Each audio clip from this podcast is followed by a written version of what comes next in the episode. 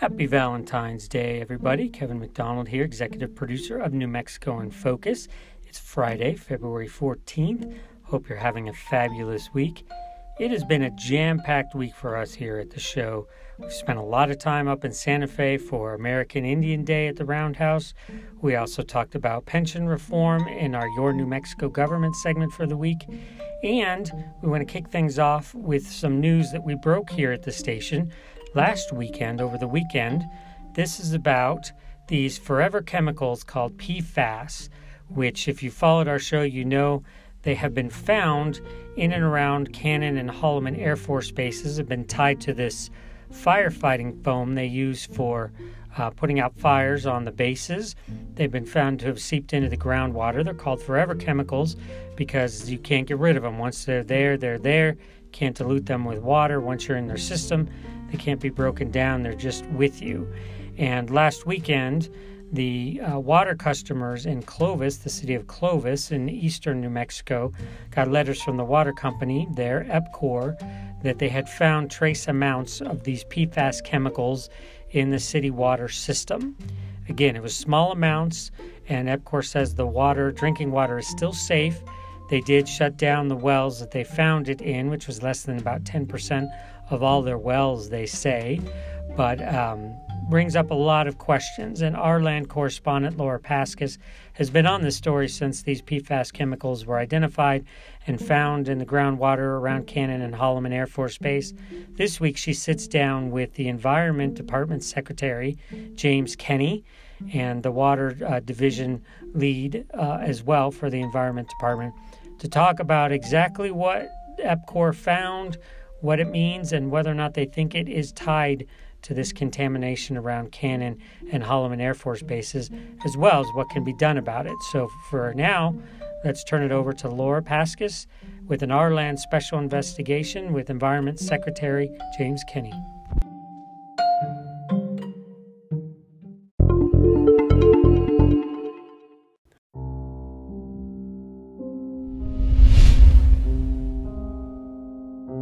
Secretary James Kenney, thank you for joining us today. No problem. Thank you for having me.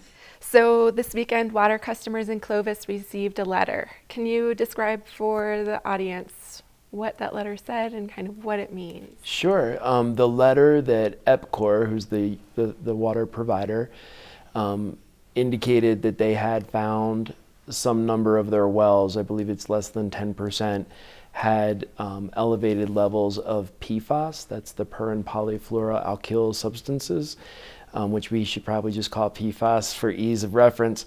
Um, but those chemicals were found in, in some of their drinking water wells. Um, and that's what the letter explains to residents, and that it's below EPA health advisory levels. The significance of that letter for the people of Clovis, for the state of New Mexico, is that it's the first time we're seeing those chemicals that were in the groundwater now in the drinking water supply. So we know about the contamination from Cannon Air Force Base. Um, that's been an issue for almost two years now, or longer than that, I guess. Yes. Is that where this PFAS is coming from? What do we know at this point? That, that's a great question, and and you know since I've been in this position, we've always moved from a decision point or speaking from a place of science. And what we know now is some facts, and the facts are that Cannon has used those aqueous firefighting foams. Um, those have migrated into the groundwater.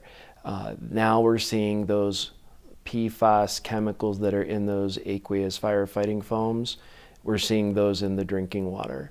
So while we haven't done a forensic analysis to see if it's the same chemical, the likelihood, in my opinion, is that it's moving in that direction. The plume is moving in that direction, the groundwater is moving in that direction, and that might be what we're seeing. Can we talk a little bit about what PFAS are and um, where they come from, what they've been linked to, what some of the concerns about their presence?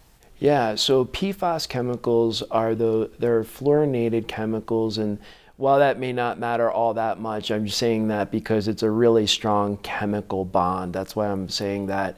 Um, but those chemicals are man-made. They're synthetic chemicals, uh, not found in nature normally, and the, they are used in many applications. So at the Air Force Base, you or in even airports, they're used to put out um, fire uh, fires that may come through training or through um, accidents. But you might find them in carpet fibers. You might find them on your technical clothing and ski wax. So they might be already in people's cookware and things like that. Um, they tend to be more locked down in those those those uh, applications. It's when they're free to move in the environment that's when we're concerned with them. So when they're spilled or released or placed into the environment, that's when they can cause a little bit more problems. Um, they build up in your body. Uh, they're they're known as forever chemicals because they don't decompose or bio um, you know metabolize out of your body very quickly. Uh, and they've been linked to all sorts of things from um, high blood pressure and high cholesterol to pregnancy complications to testicular cancer in men um, and other types of cancers. So they're not well studied, but there's enough studies out there to show that they're not good to have in your drinking water. Can you talk a little bit about more about this idea of them as a forever chemical? We also hear um, a lot on emerging contaminant and also that they bioaccumulate. Can you help me understand what that means? Sure. When you drink water contaminated with PFAS, you ingest it and it, be, it, it stays in your body. It doesn't metabolize out of your body, meaning um, through the sort of the, the cadence of your own biorhythms, you know, you, you excrete these chemi- some chemicals. This one tends to accumulate in your bloodstream. The federal government, the U.S. Environmental Protection Agency, has set this 70 parts per trillion lifetime health advisory. Can you describe for us what the difference between a lifetime health advisory is and like a regulatory limit and how that affects state agencies like the Environment Department? That's a great question. So, I'll start with the regulatory side of it, what we're most accustomed to in the in a regulatory agency like the New Mexico Environment Department and the public water systems that deliver water to so many um, in our state. We're used to a regulatory landscape that sets out, based on science, a maximum con- contaminant level that if water has that contaminant in it at the maximum level or less, it's believed to be um, protective of human health. And those are set through regulatory processes with public comment and review at the federal level and then adopted by states like ours to then impose those requirements on the public water systems that serve our communities every day. On the flip side of that, where we have emerging contaminants that have not yet had that regulatory process play out, uh, we don't have a maximum level that is regulated for these systems. So, uh, as we look at the uh, the facts and the situation in Clovis, and we're working um, as closely as possible with EPCOR, who's serving those customers. Um, we aren't approaching it from a regulator role right now because these are contaminants in the water that are not subject to our regulatory program. So we're working outside of that realm and trying to make sure that we're doing everything that we can with the science that we know and the resources available to us to address it. So it seems to me like the state is kind of in this situation where there was contamination from the Air Force activities at these two bases, and the state tried to find a way to compel the Air Force to clean up these contaminants. And in response, the Air Force basically filed a lawsuit against the state kind of challenging the state's authority to be able to do that. And now there's contaminants in a drinking water system for which, and there's no regulatory threshold for these contaminants. So, as a regulatory agency, how are you able to best protect public health and the environment, kind of with these restrictions? It's a great question. And in short, we're using all the tools that we have in our toolbox.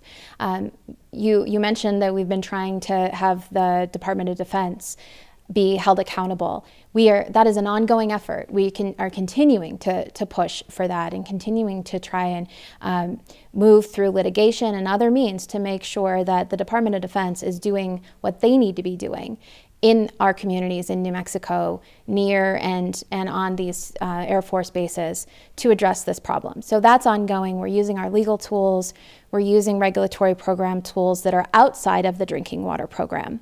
Um, and, and then beyond that, we're using our resources through partnerships with other states, other experts who are also trying to tackle this issue. This is not unique to New Mexico. We have our own.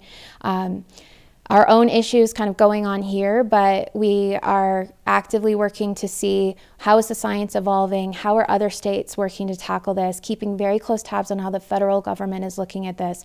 So we're using our expertise, we're using our resources in that respect.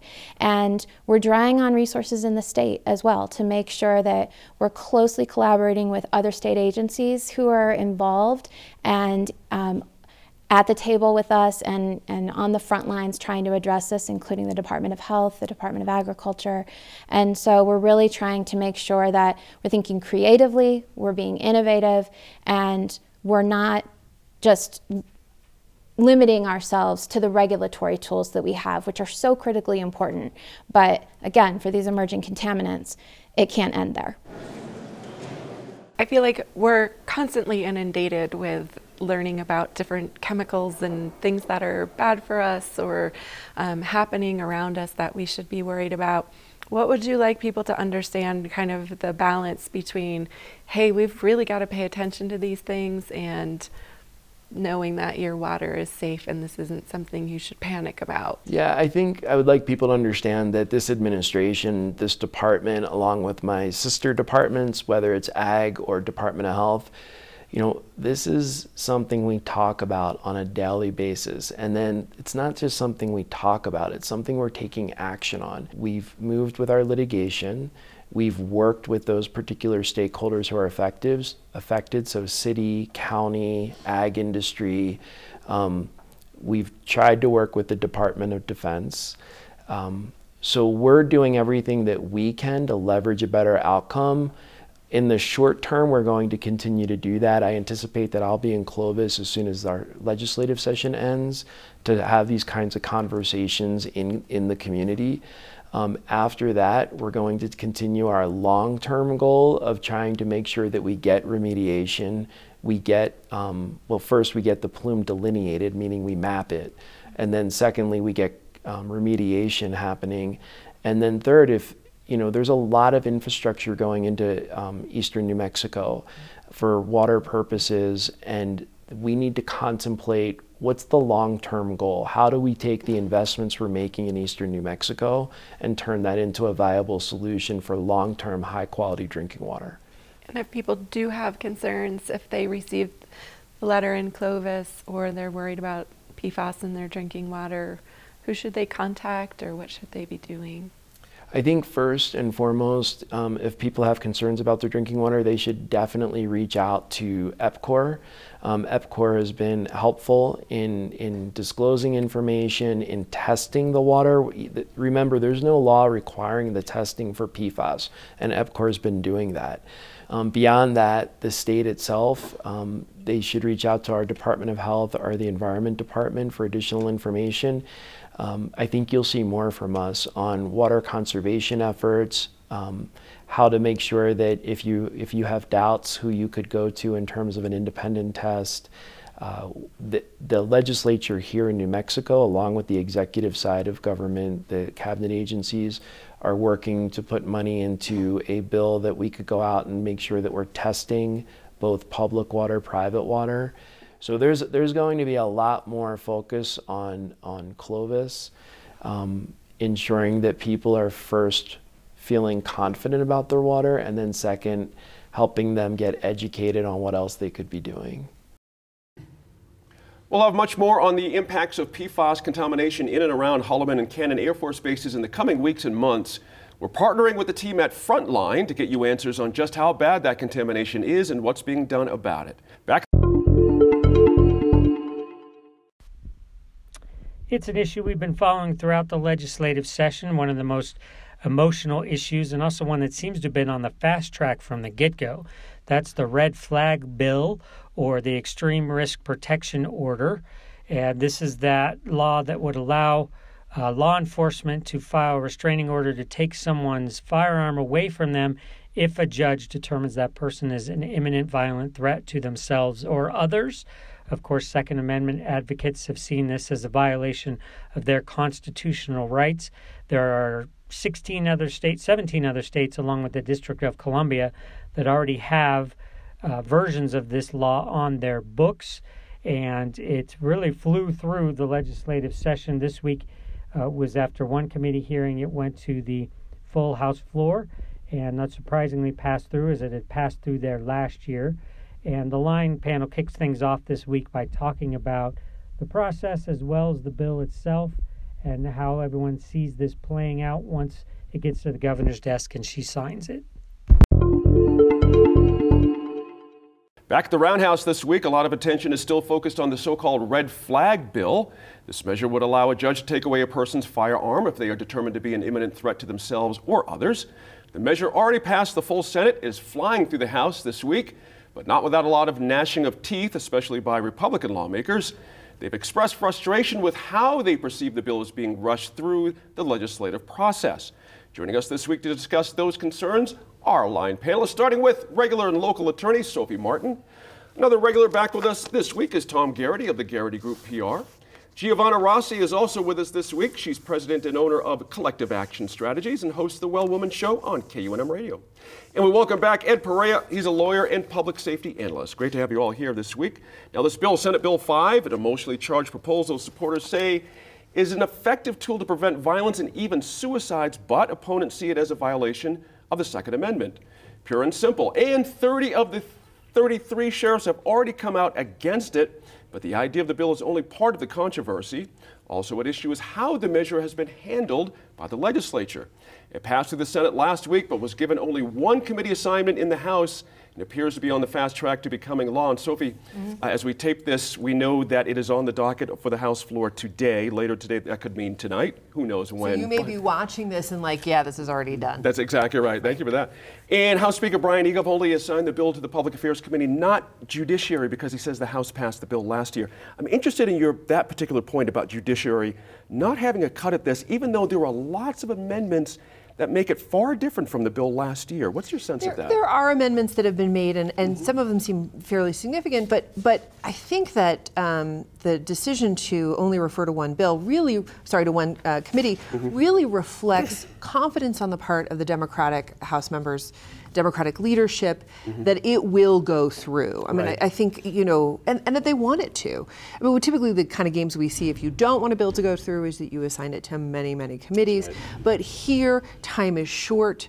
Um, there appears to be some consensus that the House will vote to approve this. Daymon Ely, for instance, has come out and said he thinks that that it's um, that it's going to pass through quickly and mm-hmm. that there's not going to be a lot of concern, mm-hmm. at least on the Democratic side, about trying to make additional changes. And I mean, he said we expect it to pass as sure. is so that there doesn't need to be reconciliation. So, mm-hmm. all of that is to say mm-hmm. we have had some surprises from the legislature this year.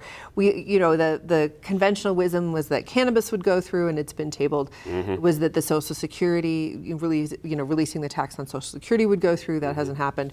Um, but at least at this point, there's sounds like there's a lot of confidence that this red flag bill mm-hmm. is a go. Tom, is there a trade here? I'm wondering. I, I hear Sophie's point, and, a lot of folks would agree with that if they were on the side of passing this law. But something seems to have come up a little bit short for folks who are opposed to this. I, am thinking particularly of uh, public testimony was rather limited.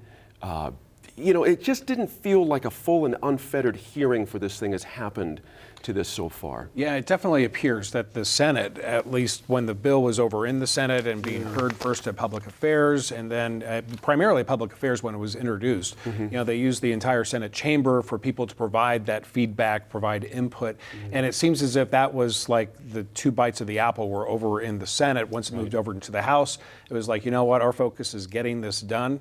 Uh, and as a result, I think it was at the expense of public input. Mm-hmm. And that, that is the one great uh, challenge that uh, the legislators have in a 30-day session. Mm-hmm. You know, how do you, you know, provide input uh, through the committee process, uh, through also by providing a true de- debate in, uh, amongst Republicans and Democrats on the bill. Uh, but instead, what we've seen instead of uh, a couple of committees, including Judiciary, we just had one, and it was basically now being brought to the floor. And so I think that that's you know it's more of a sign of partisanship as opposed to making sure that the best bill gets through the legislature. Ed, I'm curious your thought on this. Again, a lot of issues at stake here, and I'm going to take the side here uh, for devil's advocate for the sheriffs. It, it just seems to me the sheriffs uh, just didn't get a fair, full hearing here. It just, it just didn't feel in my gut that they were really heard here. Maybe on purpose, who knows? But you know, Yeah, I I agree with, I agree with Tom. This bill is looking more partisan like, and, and this, it, it can't be partisan. This is such an important issue. And I get it. I understand the need to do something about the violence of these mass shootings that we've seen across the country and mm-hmm. even in some of our local neighborhoods. But we want to be careful that we don't put the cart before the, before the horse. I mean, we mm-hmm. want to make sure we take our time and think this thing through. There are a lot of gaps still that remain uh, as far as the bill is concerned, some safeguards that need to be put in place. Right. Because we really can't play around with our Constitution. I mean, there is a Second Amendment right, and I get it. Sure. But are some things that maybe we can do to ensure that, that the Second Amendment is protected. Uh, and the same token, come up with some reasonable laws that are going to ensure, increase the safety of our community. Right. I don't think the bill in its present form is there yet. I think there has to be a little more thought that goes into it. I mean, there's some liability issues. A judge can make a decision, remove a gun. The courts and the judges are immune from liability. Right. Law enforcement isn't. So right. how is law enforcement going to approach these situations where they know if they make the wrong decision, they may be liable for, for damages? And so Right. that's going to really Can that really be hashed out in, on, on a floor hearing on- in the, on the House t- side today? I mean, that liability issue seems like a very important deal for a lot of people. I, I can see the ramifications of sheriffs going, you know what?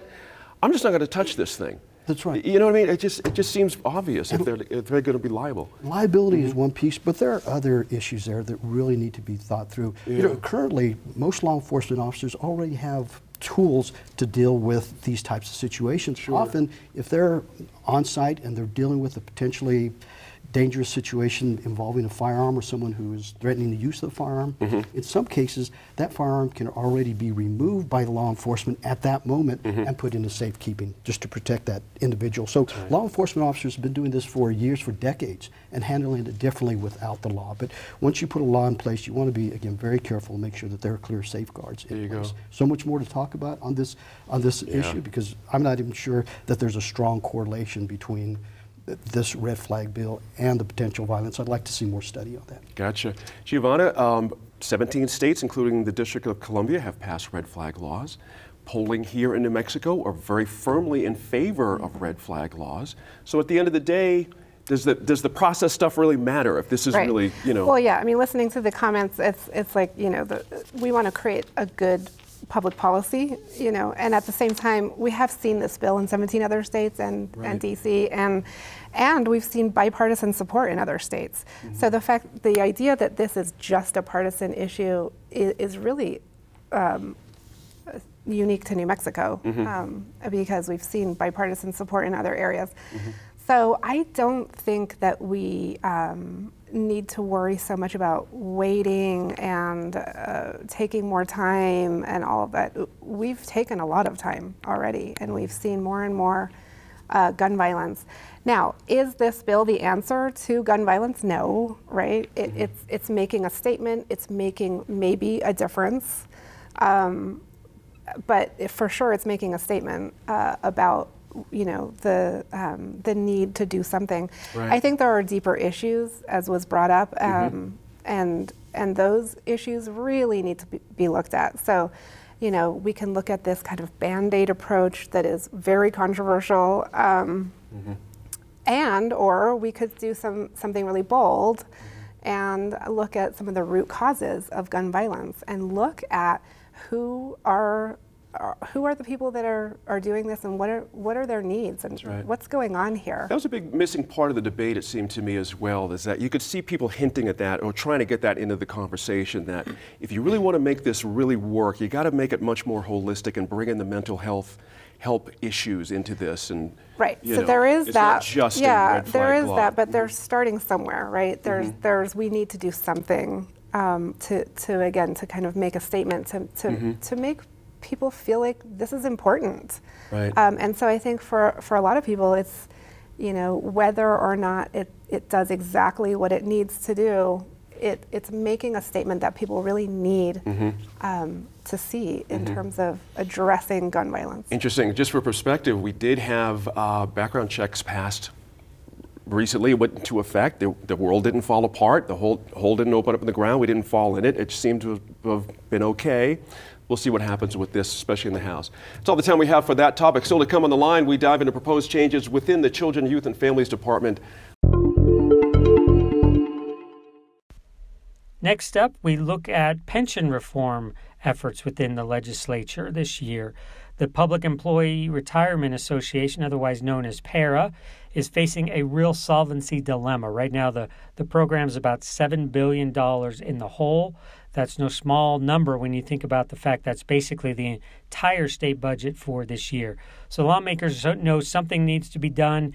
It's not decisions that anybody wants to make, but the focus for lawmakers is making sure the benefits are there. It's likely going to mean that employees have to pay more into that pension program as well as their employers but lawmakers are looking at the best way to make those changes, and there is a plan afoot in the legislature this year. There is a plan afoot that would bring the program to solvency in about 20 years.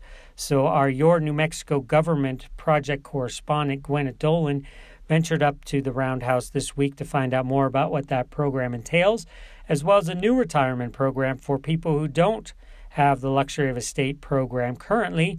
These are nonprofit employees or self employed uh, there's a new plan in place to help them with a, a, version of a 401k that could be run through the state. So you, there's lots more about that in here as well. Here's Gwyneth Doland.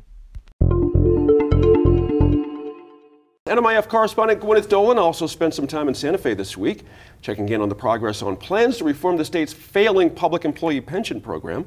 It's all part of our Your New Mexico Government project, a collaboration with KUNM Radio and the Santa Fe Reporter.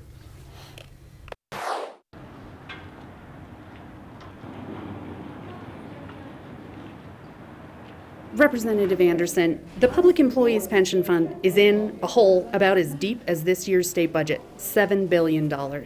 How do we get out of that hole? Well, I think it's going to take leadership from both the legislature and the executive. Our governor had a task force that served through the summer, did great work. I served on the Investment and Pensions Oversight Committee along with several members of the Senate and the House out of all of that has emerged a bill which I believe is going to set New Mexico on a course to solvency in its public pensions. Okay, so where exactly is all that money going to come from? Well, that money comes from different sources. One is the general fund surplus that we're all aware of in this coming fiscal year.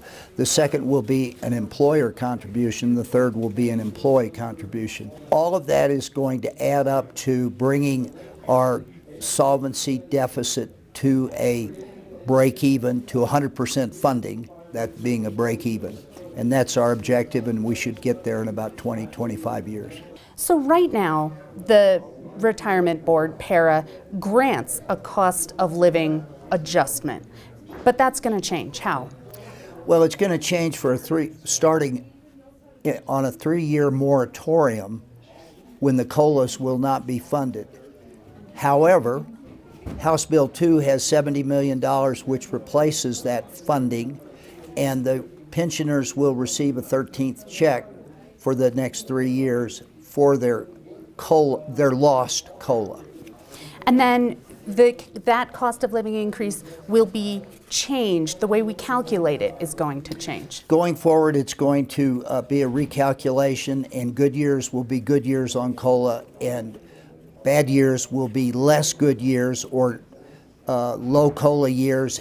And protected in there are our state employees who are on pensions at the lower end of the pension range. And those COLAs will be especially protected. Let's talk about what the issue is, right? People are living longer, and because of that, they're taking more money out of the system than they sometimes even put in by working the span of time that they did.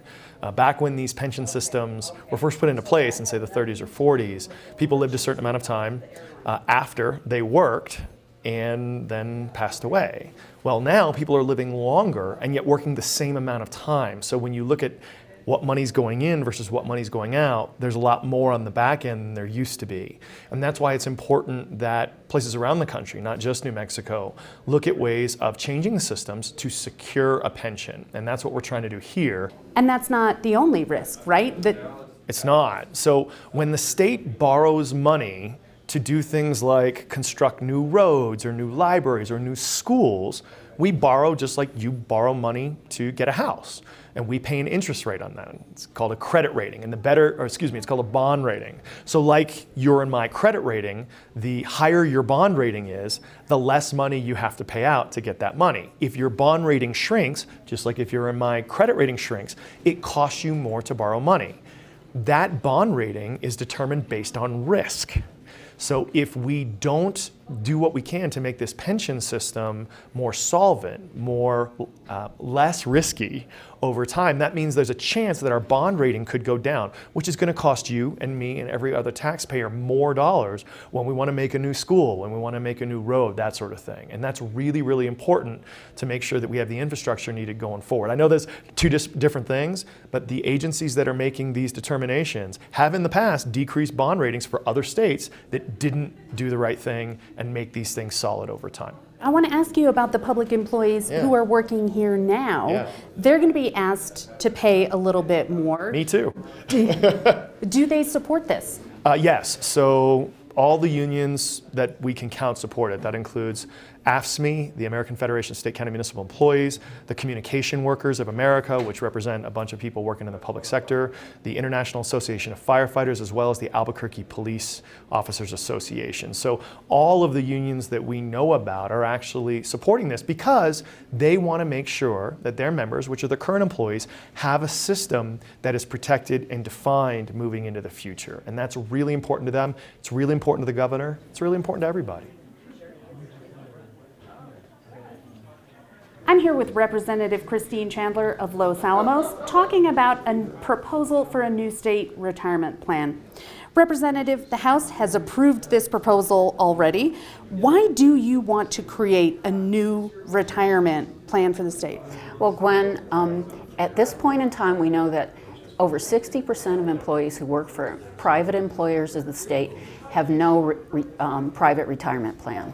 In addition, we also know that more than 80% of people who are trying to save for, for retirement have less than $10,000 saved. So this bill is intended to allow employers to voluntarily participate so that their employees can begin developing the habit of retirement savings. And that's very important for the state because we know we have a high poverty rate and we have a high rate of individuals who are older who are in poverty or just on the edge of poverty. And this is intended to provide them with a tool to plan for retirement. So, who would be allowed to participate in this program? Private employers in the state of New Mexico, self employed individuals, and not for profits. So, we, we know that there are a lot of not for profits as well who don't have the wherewithal to offer retirement plans or complex retirement savings plans. So, this will help all of the above and, you know, you know, ensure that people who work for those or who are uh, self employed will have access to a retirement savings plan. But can't they just go sign up with Merrill Lynch Schwab? Yes, they can, and we hope that they do. But this makes it easy for people. When, when you're employed and you just are allowed to have, or you can set up an automatic uh, payroll deduction, we know that people are 15 times more likely to participate in a retirement savings plan if it's done through the employer through an automatic deduction.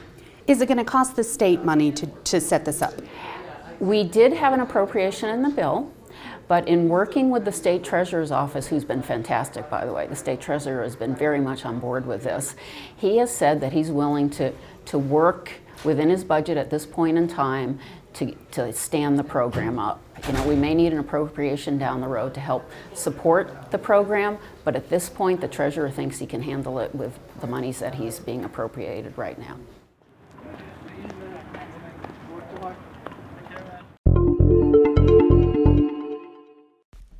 Back now with the Line Opinion Panel. There was an article this week in the Santa Fe New Mexican about some pretty drastic changes within the Children, Youth, and Families Department, otherwise known as CYFD. They have new leadership and a new cabinet secretary who is not a lifelong government bureaucrat of sorts. He comes from the nonprofit world in California, although dealing with child welfare issues, child well being. And that's really where a lot of this change starts in terms of trying to find people who are going to think outside of the bureaucratic box to figure out how we can do a better job here in New Mexico protecting our kids. This also includes the foster care program and a renewed effort to keep foster children with family, with relatives as much as possible, and especially with Native American children, where there is an actual law that that has to be the effort up until the last possible moment. And so the line panelists talk about these strategies and whether or not they think it will make a difference for a state, as you well know, that often falls at the very bottom of child well being rankings. New Mexico continues to rank near the bottom of just about every child well-being list and study. We have high rates of teen suicide, alcohol use, and poverty rates. But as the Santa Fe New Mexican reported this week, new leadership and a new outlook at the Children, Youth, and Families Department hopes to change all that. According to the article by Steve Jansen, part of the evolution of CYFD has to do with new voices from outside the protective services ecosystem, like Secretary Brian Blalock, who came to New Mexico from the nonprofit world in California. Giovanna, Bla- Mr. Blalock has no prior government experience, but says Governor Michelle Lujan Grisham, it's been a big help in his learning curve. So I'm curious, as a, as a start, is moving away from that institutional thinking a positive step in, in bringing new, fresh ideas to the situation? Um, yeah, I think so. I Mhm. think, um, and as I often bring up on this show, you know, I really like to see bold Sure. ideas. Let, let's not just do the same old thing and expect a different um, outcome. Right. So yes, I think bringing in some outside, out, out of the box thinking on this, and, and really the solutions, out of the out of the box solutions are really very um, reasonable. So it, it's not even that, you know, uh, outrageous of an idea, but I think it's great that um, that this is a priority and that Secretary Blalock is is coming up with this with these different kinds of solutions that will um, hopefully help over the long term. I don't think it's you know none of these solutions are like a one shot like one answer is the thing, um, and certainly you know trying to help kids who walk in the door of school without having had breakfast, without having had a safe place to sleep, um, needing to get to work in order to pay for their own food or their family's bills or whatever. These are mm-hmm. really tough issues mm-hmm. that I think we put a lot of responsibility on the school system, the juvenile justice system mm-hmm. to fix. And so the, the fact that he's bringing this big task force um, uh, together, or uh, I don't know if he's bringing a task force together, but the, the solutions that he's um, proposing are are interesting and I think more creative. Hmm You know, Tom, one idea that's been out there for a while, but he seems to be uh, moving uh, ahead with, is the idea of keeping foster kids with family members. And as it stands right now, it might shock most folks. Right now, only 23% of our state's foster youth are currently living with a relative. And the, stu- the science seems pretty clear here that you, if you want some stability there, a relative of some sort is actually the best way to go. That's a pretty good start there when you see that. Oh, absolutely. Yeah. And, you know, when it comes to foster care, that's probably one of the you know key touch points that could use a lot of improvement. You know, you started off the segment by talking about getting rid, you know, changing the institution. Well, in order to change, uh, you know, to get rid of the institutional thinking, you have to get rid of the institution. And sometimes a lot of the, um, you know, employees are just sitting there waiting for, you know, okay. We're, they're here for you know, new secretaries here for four years or eight years. I'll just kind of wait them out and you know kind of see what happens. But you know there are a lot of great employees too. I'm, I'm don't want to take that away. But you know we've had a couple of different out of the box thinkers. Um, you know Heather Wilson was an out of the box thinker. She was head of CYFD. Monique Jacobson definitely an out of the box thinker. What I like about Brian Blalock is is just that he comes from a nonprofit experience in this particular arena. So you know the expectation is much greater with him than his predecessors. Uh, and but I think that the foster care system, having friends who are actually in that space, who are extremely frustrated with it, and hearing their stories, I just my heart breaks. Um, you know for the for the children that are caught in here. Um, but uh, you know, when it really comes down to it, though, I just something that Brian Blalock said is that they wants to support families so that they're able to have better outcomes. That, to me, is a really good sign. Good point there. You know, Sophie, this, of course, has a legal background, and Native American uh, uh, kids not being placed led to a lot of lawsuits out there on this very issue. So there's other things I want to talk about, but uh, please do touch on this Sure, if you would. Sure. Yeah. So there's a long-standing Indian Child Welfare Act, which actually, Mm-hmm. uh, um, you know, the Supreme Court, the U.S. Supreme Court is expected to. I don't Mm-hmm. think they've heard on it yet, but I think um, they're certainly expected to to issue a decision on on the status of that program. But the Indian Child Welfare Act essentially uh, requires that a, a Native American child be placed with within the Native American community, whether it's with family members or not. Kinship guardianship is the is the term that we use to talk about this idea that even if it is necessary to remove a kid from their parents' custody, um, that there is a there is a value in pla- placing them with other kin. Or, or people who kind of can take on the role of kin. But, but what we see is um, with the Native American community, there has been a strong preference for and, and law behind the idea that children should not be completely ripped from their mm-hmm. from their um, their environment, mm-hmm. and and it is encouraging to see New Mexico take that same tack because we we're one of the worst states for that. We we really don't succeed often in keeping kids within their family structure, mm-hmm. and we have the research now that tells us how very damaging that is for the children, and we know children who are harmed by the by the foster care system um, have higher suicide rates, they have lower high school and college graduation rates. They really struggle in, in ways that that go beyond the damage that's done from living in a home that is not functional. We compound that damage when we take them away completely from their safe environment. What they what they feel is an emotionally safe Yeah, it environment. creates Yeah. lifelong trauma Yes. for right. that child just just to be taken away separated from their parent no matter if it's short or long term it's created that lifelong trauma so now we're dealing with all of these other That's right. you know Society will deal with it down the road as that child grows into an adult. And one of the things, getting to Giovanna's point about out of the box thinking, uh, one of the ones that excites me is extending the age from 18 to 21 to be able to be eligible for foster care services. And other states have found highly effective in keeping, frankly, kids out of jail. Uh, uh, I'm interested in, interested in your thoughts on that. I, I think that's so important. I think that's a- such a such a wise move. And, Yeah. You know, why th- this number, 18 years of age, and suddenly you think the person's whole life is Right. has, has changed. That's it's, right. uh, uh, it, it's about time that we put some focus Mm-hmm. on on continuing to support those individuals who are most in need. And Mm-hmm. what I like about this uh, th- th- this new philosophy, it sounds like it's a new philosophy. It's reframing and refocusing the issue and providing much needed resources. Mm-hmm. Uh, it, it's so important, again, with a law enforcement background. Uh, you often see negative outcomes when we traumatize, you know, children at very young ages, especially when they need it the most. Yep. Uh, but in my practice, I have cases in which involve um, children, youth, and family. Uh, but and I have to say that the uh, those that I've uh, worked with.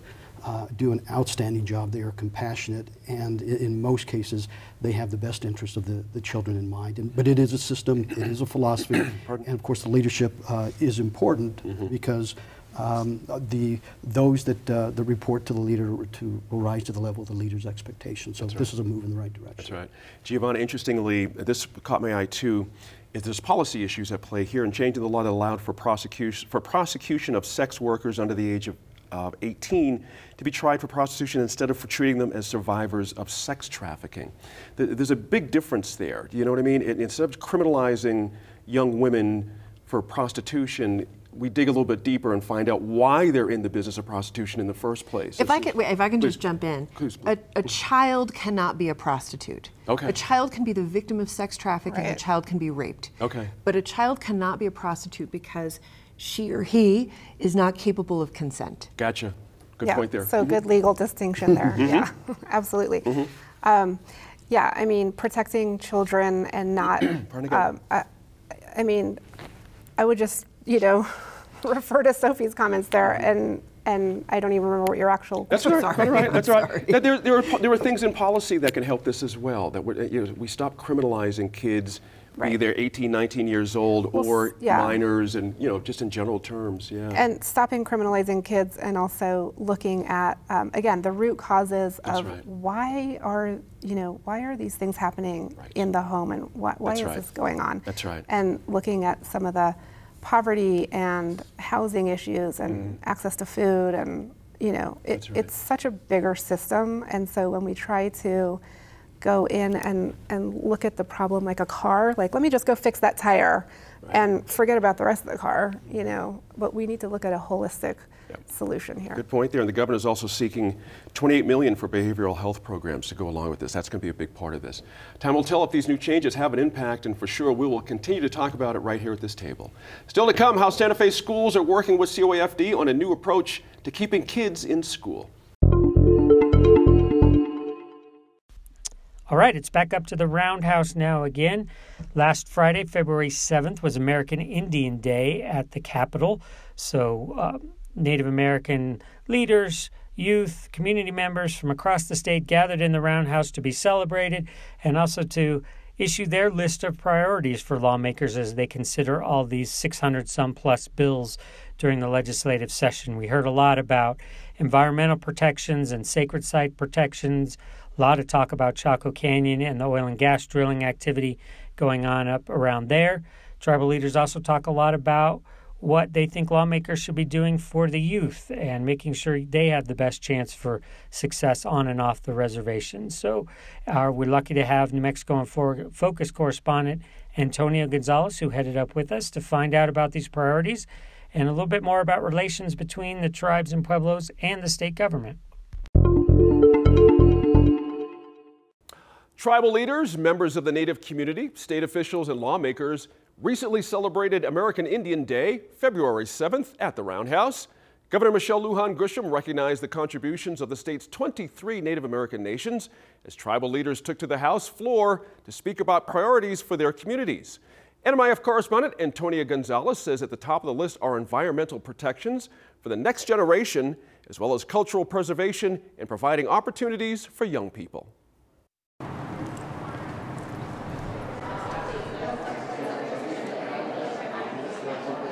I, Michelle Lujan Grisham, Governor of the State of New Mexico, do hereby proclaim February 7th, 2020 as American Indian Day throughout the state. The importance of having an American Indian Day here at the legislature is simply a reminder to the legislatures that really make the rules and the laws and provide some cases a lot of capital infrastructure dollars to our own pueblos, nations, and tribes that we have needs that we're here, we have a rich history, and we're looking forward to the future. And so the fact that I'm here as a native legislator helps to push that agenda along, helps to push that identity along, helps them to better educate themselves as to, again, as a Native American, there's a history, there's a present, and there's a future. And if I can play a part in educating and re-educating my colleagues in the House and the Senate and the executives on what we are about as Native Americans, it, it's all the better. And I think it all goes to the greater good of Native America, New Mexico. Why is it important for Zuni Pueblo, for leadership and the tribe to come here to the New Mexico legislature and speak before state lawmakers on the variety of issues that are important to the tribe? The ability for tribal leadership to be able to interact with our other elected representatives, whether it's a state uh, level or the federal level, is really part of that, what we believe, that trust responsibility to be a collaborative partner in the development and protection of our people. If you look at the Pueblo history with the state of New Mexico, essentially is a Pueblo relationship that allowed the state to become and develop and become what it is today. Without that relationship, there is no way the Spanish government would have survived without Pueblo relationship and collaboration. So our journey here to Santa Fe as, as tribal leaders is, is a time-honored tradition. We're making every effort to give every youth an opportunity to excel. We created a STEM program at the Mescalero Apache High School. During that STEM program, the kids are doing stuff like hydronics and they're making food for the elders, planning, but they're um, actually thinking of ways to um, help the tribe understand solar and help the tribe. I think if we do it as a community with our youth, the youth are opening our eyes. With our youth, where we're actually trying to enhance our language through our youth and We got our own language programs, and we're trying to keep make sure that our culture in New Mexico is is kept. You know, so that three generations down, they'll still be doing our ceremonies and speaking our language, and that's who we are as New Mexicans. You know, as New Mexicans, if we lose that, the state of New Mexico, we're just going to be a, a regular person. We're not going to be tribes. So who we are as Indian people, through our youth, is going to keep us going in the future. And can you tell me um, why it's important as a Mescalero Apache, um, just kind of the view of the environment, um, not only for protection, but for culture, for way of life, and for your people? A lot of our land out there, that's where we gather our medicine. That's where we gather our, our roots, where people, we go to heal.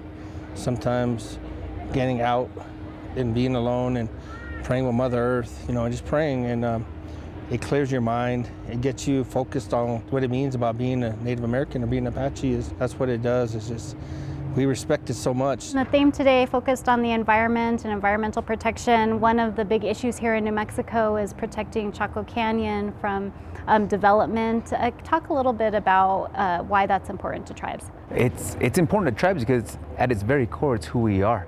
It's those ancient stories that were told uh, centuries and centuries ago, since time immemorial, that those are our ancestors. And that as a Native American, I was very much taught by my grandparents and my parents that we respect our ancestors, we respect our elders, and that the part of the Chaco Canyon story is a, is a fabric upon which I, as a legislator here, am built upon. We've been able to find that harmony. And if we don't stand up and stand up and speak on behalf of those that can't speak for themselves anymore, like our ancestors of Chaco Canyon, like the spirit that is Chaco Canyon, or the spirit that is the Rio Grande River, or the spirit that is the mountains that are in, in back of you, that what are we going to leave to our own children and those that are yet to come that we have to protect them. The Pueblo of Zuni has considered Chaco Canyon and the historic park an integral part of our migration history and a way of life. We consider Chaco to be one of the birthplaces of uh, many of the uh, societies and, and uh, prayers and songs that we have have developed over time there.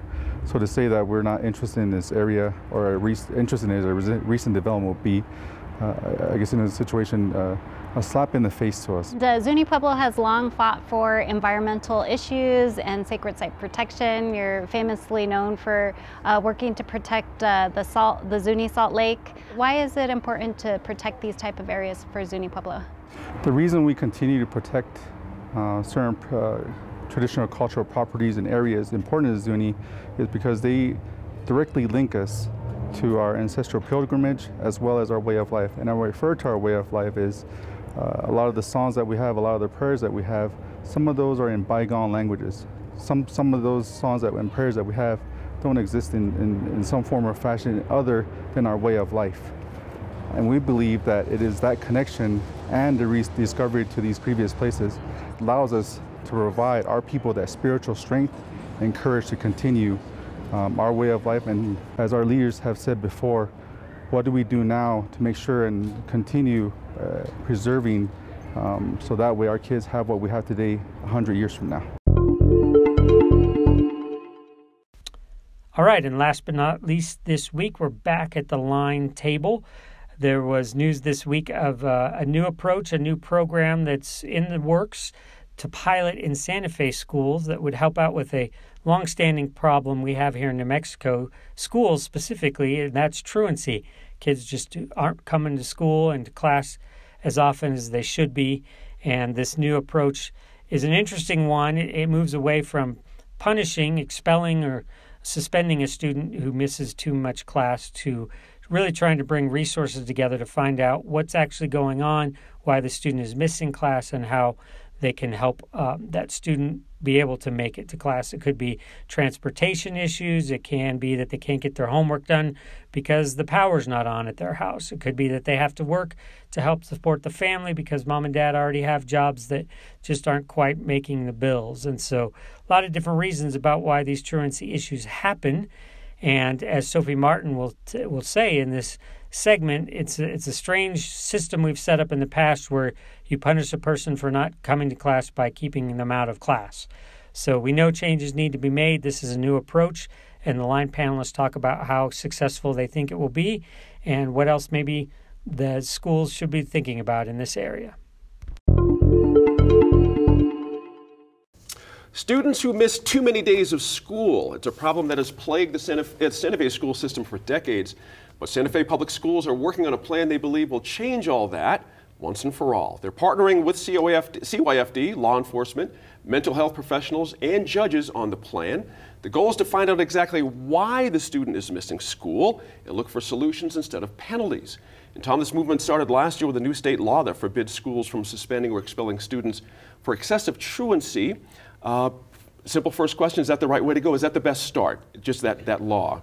Well, it's uh, let's see if it works. I mean, okay. since this is the first year, we'll have to be able to see how it really impacts the larger numbers. You know, to Santa Fe uh, Public Schools specifically, Veronica mm-hmm. Garcia, the superintendent there, um, she is uh, very skilled at working with high-risk populations, mm-hmm. Uh, and you know, so I'm excited to kind of see what her, you know, some of the things she's already been implementing as far as utilization of you know staff is uh, one thing. Mm-hmm. Um, you know, taking it back to where she got a bulk of her experience in APS, um, you know, it's really been somewhat interesting. You know, the Albuquerque Journal, uh, as we were talking off mm. camera, really has had some very interesting numbers uh, where, you know, the uh, number of out of school suspensions have increased from 4,000 in 2017 to 7,600 uh, during the 2018 2019 school year, and a disproportionate for minority students. So, right. Uh, you know, I think that there's a lot, you know, when you get into the numbers, when you get in the data, there's a lot of stuff in there that says, you know what, a lot of this deserves a closer look. Mm-hmm. That, that word why is important here. It's complicated why kids are out of school. Sometimes it's mental health issues, family issues. Sometimes it's benign as hunting season. I mean, there's a lot of different things going on there that counts under the umbrella of truancy. Gene, you, you, you hit excellent point. The, the, why is probably the most important thing. Yeah. To this question here, I, I turned to my daughter who, who, taught in public school and in private school, is now a PhD candidate uh, in, in Arizona. Mm-hmm. And I called her up and said, this may be one of the questions. What do you think? And one of the first things she did is she said, Dad, I'm going to send you a quick poem. And so if, if, I could read just very briefly the poem that she sent to me mm-hmm. and then put that in perspective. Mm-hmm. It, the poem starts, I woke myself up because we ain't got an alarm clock. Mm. I dug in the dirty clothes basket because ain't nobody washed my clothes. Brushed my hair and teeth in the dark because the lights aren't on. Even got my baby sister ready because my mama ain't home. Got both of us to school to eat a good meal. Then I got to class and my teacher fussed because I ain't got my pencil. And so we need to put a focus on what's important here, yeah. right? It, it has to be, if, if, a, if a child misses school, mm-hmm. it's usually, and, and, I asked my daughter too, again, I look at her as, as my expert. I said, mm-hmm. how important, who, whose responsibility is it? You know, we a lot of times put this responsibility on the student. It's right. your responsibility, mm-hmm. you have right. an obligation.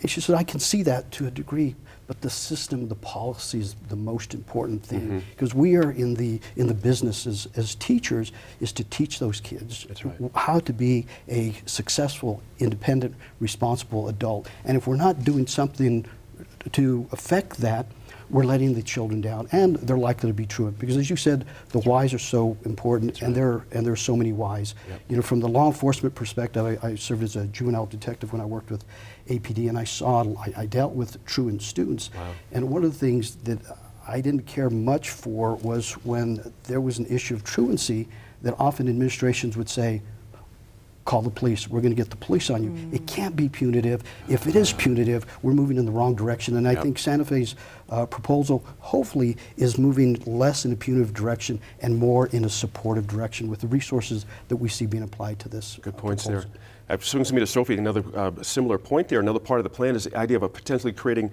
a specialized magistrate court mm-hmm. uh, to handle truancy cases and, you know, worked well with other issues like drug courts. Interesting point there. What do you think? Well, I mean, I think it, it, it strikes me as an attempt to um, we, we, talk about the school to prison pipeline essentially, right. which is which right. is the idea that we're, we're, taking kids, to Ed's point, we're taking kids from school and we're sort of introducing them into the legal system in a, in a very negative way, and, and that ultimately that may lead to prison. Mm-hmm. The hope is that a court like this, if it if it if it happens, is is that it can take a more nuanced approach to what's happening with kids. Mm-hmm. Um, I, I would like to believe, I would like to see the Santa Fe School District and our other school districts reach a point in which that, that court is not necessary because Mhm. it, the issues are being dealt with sooner. Right. I continue to struggle with the idea that a kid who doesn't show up for school should be punished by not having them show up for school. That really, I struggle with that a whole Boy. lot. And I think that Yeah. to the extent that Santa Fe is looking at the, the what's happening before, what's happening after, and, and trying to sort of wrap their arms around this with the assistance of the state and other other resources, I think that's super positive. hmm Giovanni, hear, you hear a lot of blame the parents out there when you hear about this issue. You know, they should be fined, they should be jailed, they should be, you know, whatever. There's an idea out there that a petty misdemeanor for a, a truant child might be the way to go. Uh, Do parents bear any kind of responsibility here? Again, but that why question hovers over of this whole thing. Yeah, I mean, your daughter's poem just so beautifully demonstrated all of the obstacles, right, that a child has to overcome just to get to sit at the desk with a pencil, to be ready to learn. And, you know, the reason that she wasn't home and she had to take care of her baby sister, her mom was probably at work, or, you know, we don't know. Um, the lights weren't on because the bill wasn't paid. There, there are all these issues, right? And so, um, doing uh, trying to solve this in a courtroom is just missing the mark completely i think and um, you know really looking at the school as a community hub rather than like when you you know when you cross that doorway you have we have to teach you um, math and english and, and those things are all really important. But if that kid isn't socially and emotionally like present that's not going to you know happen. So so even keeping the kid in school like getting the kid to school you know who knows if they're going to learn anything anyway if they don't have their pencil and they're punished right. for that and all of that. So just, to, just to address your question, I think what what we're all sort of talking about here is the idea that each child and each dynamic is different, and so the idea that we're going to hit the parents with a misdemeanor, well, some parents might deserve that, and some parents don't. And so, taking a look at the individual circumstances and not assuming that law enforcement or or um, punishment of this sort of the parent or of the child or whomever um, is going to be a one size fits all solution. I, I, I mean, I just I applaud the move toward more nuanced looking at. and it's it's not just. I mean, we've been focused on the the judicial portion. Mhm. Uh, there's a mental health and a social worker portion of this particular approach as well. And I think that's what is going to address a lot of what your concerns were. Is that it's not just a you know heavy hammer. We really have to go into the home and figure out what's going on. That's right. Tom, staying with you, I, the Capitol High School principal Jamie Holliday had an interesting point here. A third factor is learned behavior, she said. Missing school in middle and elementary school becomes a habit that carries over into high school. I'd never heard that put that way before. That's interesting. Yeah. Getting to the why bit a little bit more, too. Oh, absolutely. Yeah. you know, a lot of those, everybody always kind of looks at elementary school as the best because it is. You know, that's where you get a chance to get a lot of these habits in. That's, That's where right. you learn everything. As soon as you get to sixth grade, it's all vocational. That's right. So any bad habits you have in elementary school are exacerbated in junior high and high school. Did you have a quick thought on the magistrate court uh, uh, idea, if you got, got 20 seconds on that? Does Well, that seem like an, i- a good idea to you? And I, I really agree with Sophie. You know, Yeah. just kind of piggyback on, on her comments. Okay. I, I'm not sure the court system is where we need to deal with this Okay. issue. I think there are so many things that we can do policy-wise and as a community up front before it ever gets to that direction. There you By go. the time we get there, That's right. we've lost. I want to thank you all for taking the time to research these topics this week for sure and sharing your opinions. Before we go, we want to remind you that the, to follow the show on Facebook and Twitter, as well as our newest platform, Instagram.